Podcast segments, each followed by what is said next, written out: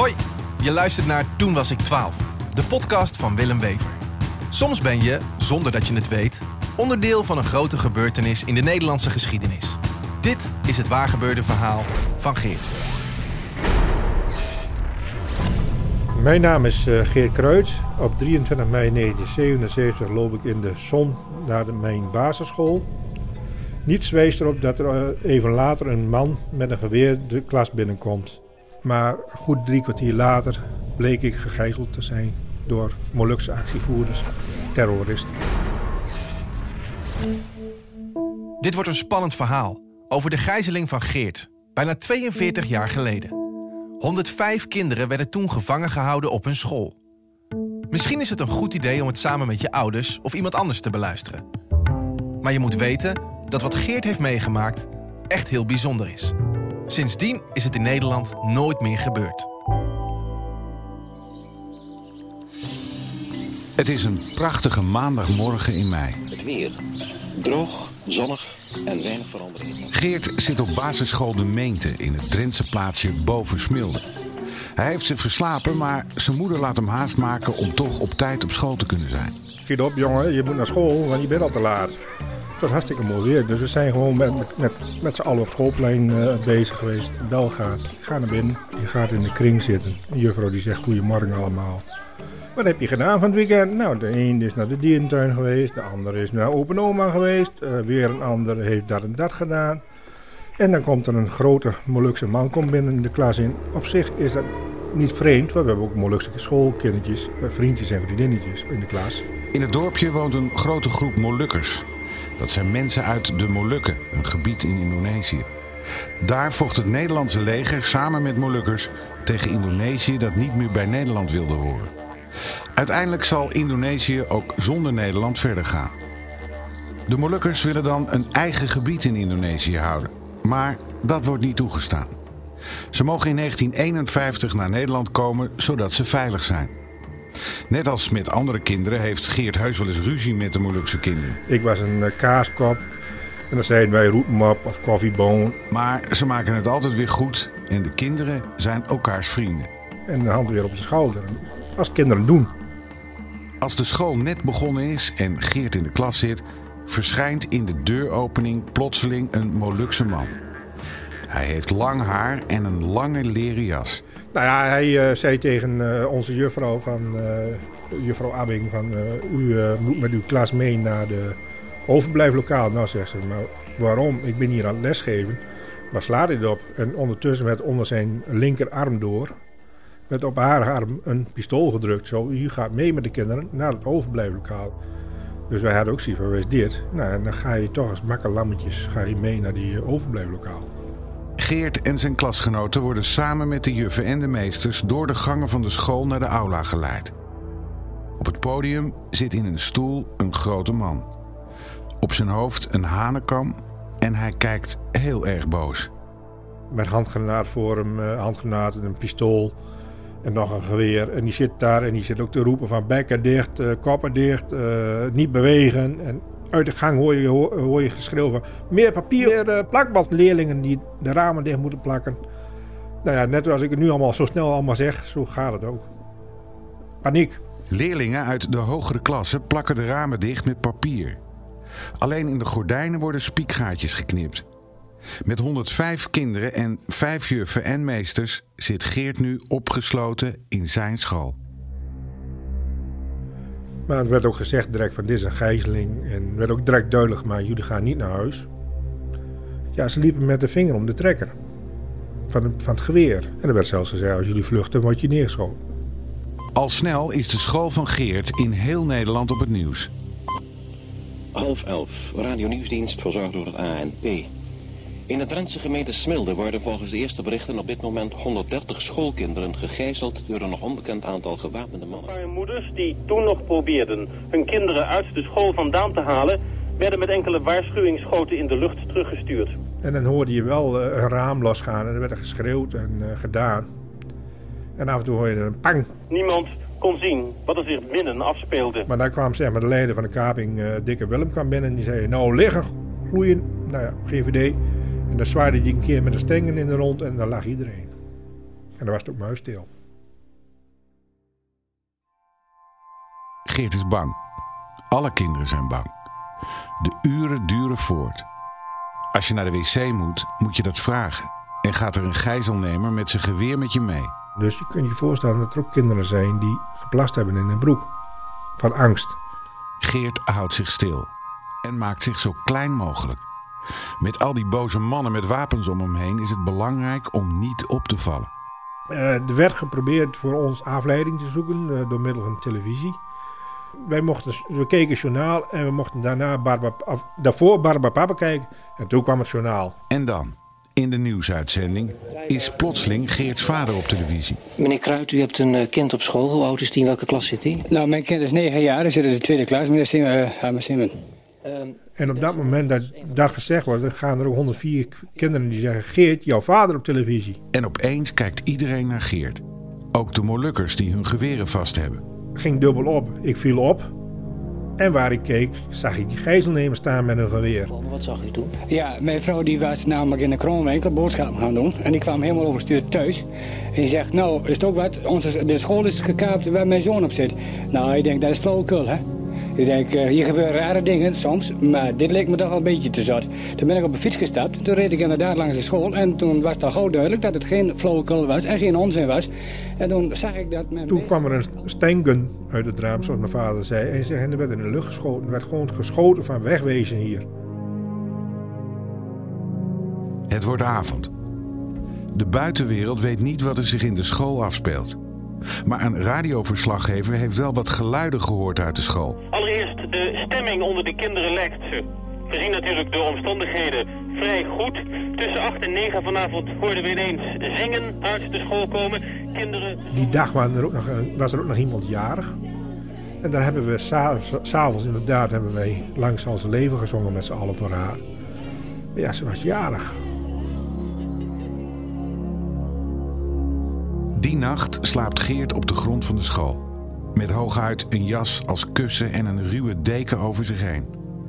Het dorpje is inmiddels in een vesting veranderd met soldaten die patrouilleren en afgezette wegen. Niemand kan er meer in of uit.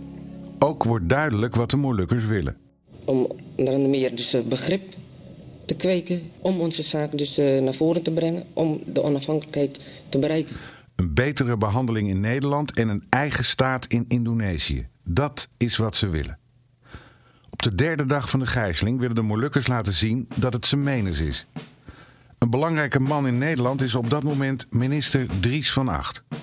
Bepaalde groepen kinderen die werden apart genomen en er werd een spreuk bij ons in de aula op het bord geschreven van van acht wij willen niet sterven. Juffen en meesters van Geert veranderen dat in van acht wij willen leven, omdat dat wat minder eng klinkt gingen de gordijnen open, de ramen gingen open. Eindelijk frisse lucht, het stonk als een deur natuurlijk. Schreeuwend dat onze kelen zeer doen. Maar achter ons staan ze met wapens in de rug. Schreeuwen, schreeuwen, schreeuwen. De actie maakt veel indruk, maar ze bereiken er niets mee. De Molukkers worden steeds zenuwachtiger. Dan heeft toch weer iemand heeft opgevangen van ja, ze willen, ze willen een boel opblazen of zo. En we wisten dat ze handgranaten hadden. En ze zijn gaan jong leren tussen ons. Een soort kaatsenballen effect, zeg maar, met de handgranaat tussen ons in zo. En lachen zo van, die is voor jullie. Ze waren het echt van plan. En je kunt geen kant op. Je kunt geen kant op. Tenzij... S'nachts moet Geert naar de wc. Door de gang met de gijzelnemers. Maar als hij terugloopt, zijn de Molukkers niet in de gang. Ze waren weg, maar er ziet wel een geweer liggen. Onder de verwarming. En ik heb toen gedacht, ik gooi hem door de brievenbus naar buiten. Maar ik dacht ook, wat gebeurt er dan? Zal ik of zal ik niet? Ik heb het niet gedaan. Ik ben teruggelopen naar de aula, je gaat liggen. Maar later krijgt Geert met een paar klasgenoten een ander plannetje. Wij uh, wisten dat er bij de podium een deur zat. Na het eten zeg maar, hebben wij gefluisterd, uh, verteld tegen elkaar... zullen we proberen in het papierhok te gaan... Want dan kon je via het papierhok kon je weer door een deur in een ander lokaal komen. Dan kon je het raam losklappen en kon je wegkomen. Ja, we zijn heel, uh, heel sneaky zijn we tussen de kinderen door langzamerhand in de hoek van de aula, of uh, hoek van het podium, naar de deur geslopen. En we zijn met z'n drieën door de deur geslopen. En in het magazijn gaan zitten. Om te ontvluchten. Stiekem. Te wachten dat het donker zou worden. En dat wij dan heel stiekem met donker lokaal in konden gaan. En een klapraam. Daar waren klapramen die vrij laag waren. Via de vensterbank. Klapraam uit. En dan maken dat we wegkwamen. Dat, was het idee, maar het is niet gelukt. We werden gemist. Er waren kinderen die eh, begonnen te roepen dat ze ons misten. En toen zijn ze gaan zoeken. En hebben ze ons gevonden. Geert ziet de dagen voorbij gaan. Maandag, dinsdag, woensdag. En inmiddels is het donderdag geworden. Eten wordt wel gebracht, maar al het vuilnis wordt in een leeg lokaal gegooid. Schoongemaakt wordt er niet. Ze wassen zich ook niet. In een stinkende school, en die stank die neemt toe. Want in de loop van de dagen komt er steeds meer eten en dat gaat rotten. Nou ja, ik heb frikadellen gehad, die horen recht te zijn, maar wij hebben ze slap gehad. Patat hoort recht te zijn, nou die waren zo vochtig en zo vies. Was gewoon niet meer te eten eigenlijk. Ja, de stank was steeds erger. Het is een zwijnenstal. Donderdagmorgen uh, zat ik in de aula en uh, op een gegeven moment moest ik plassen. Maar ik sta daar en ik zie twee gijzelnemers spelen met ongeladen pistolen. En ik ben bij de eerste gijzelnemer en die drukt af met een droge klik. Ik ben een halve meter verder en de tweede begint ook te lachen en die drukt ook af met een lege klik. En dan moest ik nog plassen. Het was zo uh, bedreigend voor mij dat ik eigenlijk brak op dat moment. En toen ben ik ook gaan zeggen van, uh, ik gaan huilen van het is genoeg geweest, ik wil naar huis. Vier dagen zitten ze nu dag en nacht in de school. Tot overmaat van ramp worden op donderdagavond na het eten plotseling heel veel kinderen ziek. Sommigen beginnen over te geven. Een ander raakt aan de diarree. De Molukkers raken in paniek. Dit is niet de bedoeling. En ook Geert wordt misselijk. Dus op een gegeven moment sta ik ook net in de, in de aula en ik zeg ik moet en gooide alles er al uit. Ik weet nog dat ik sorry zei. Maar ik weet dat ik in de wc kwam. En de wc zat tot de rand aan toe vol met poep. Diarree. Een geur waar je, nou ja, over je nek gaat. Kijk je in de wasbak, die waren groen van de overgeesel. Die zaten ook tot de rand aan toe vol. Alles wat, wat er maar was, was verstopt. Nou, en dan op een gegeven moment loop je terug en je, we kregen koorts. Uh, het was één grote ziekenboeg. Omdat zoveel kinderen ziek worden, vinden de gijzelnemers het goed dat de kinderen de school verlaten. Ambulances rijden het schoolplein op en ook de zieke Geert mag gaan. En ik weet dat ik op een brancard lig. Ik weet niet hoe ik er gekomen ben, maar ik weet dat er een brancard stond, dat ik erop gaan liggen ben, vastgebonden ben door mijn leraren en gijzelnemers. En wij worden naar buiten gedrukt met een brancard in niemandsland. De deur gaat achter je dicht. En dan wordt er geroepen, je mag ze halen. En dan ga je de ziekenhuis in. Geert is een van de laatste kinderen die de school verlaat. Twee uur later ziet hij zijn ouders weer. Op zijn sokken loopt hij met ze mee naar huis. En ik ben in een waas ben ik naar huis gelopen. En ik schijn op de bank te gaan zitten. En ik heb twee uur niks gezegd. Alleen maar gezeten. Voor Geert en de andere kinderen van de basisschool in Bovensmilde is er na vier dagen een einde gekomen aan de gijzeling. Niemand is gewond geraakt. Geert moet zelfs na een paar dagen alweer naar een andere school. Maar de vijf juffen en meesters van Geert worden nog steeds gegijzeld. Ze zullen pas na drie weken worden bevrijd. De Molukkers worden gevangen genomen. Dit was het verhaal van Geert, die in 1977 een gijzeling meemaakt op zijn school in Bovensmilde. En daar woont hij nog steeds. Jaren na de gijzeling heeft hij een van de Molukse gijzelnemers ontmoet. Het duurde natuurlijk even, maar uiteindelijk zijn ze zelfs vrienden geworden. Maar de gijzeling heeft Geert wel veranderd. Uh, ik ben van een vrolijk kind ben ik een gesloten kind geworden. Wij waren veel hardhandiger. En we waren veel, uh, ja, onze spelletjes en tekeningen waren gewelddadiger. Iemand die te dicht op je komt staan, kon je wel een schop geven. Je had heel veel ruimte nodig om jezelf heen.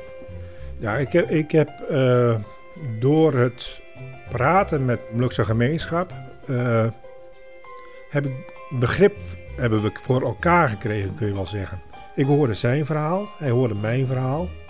En uiteindelijk is daar een vriendschap uitgegroeid. Ik heb begrip voor zijn daad, maar keur het niet goed. Je hoeft het nooit eens met elkaar te zijn, maar blijf met elkaar met respect in gesprek. En dat op alle gebieden is dat zo. Heb respect voor elkaar zoals je bent, als mens.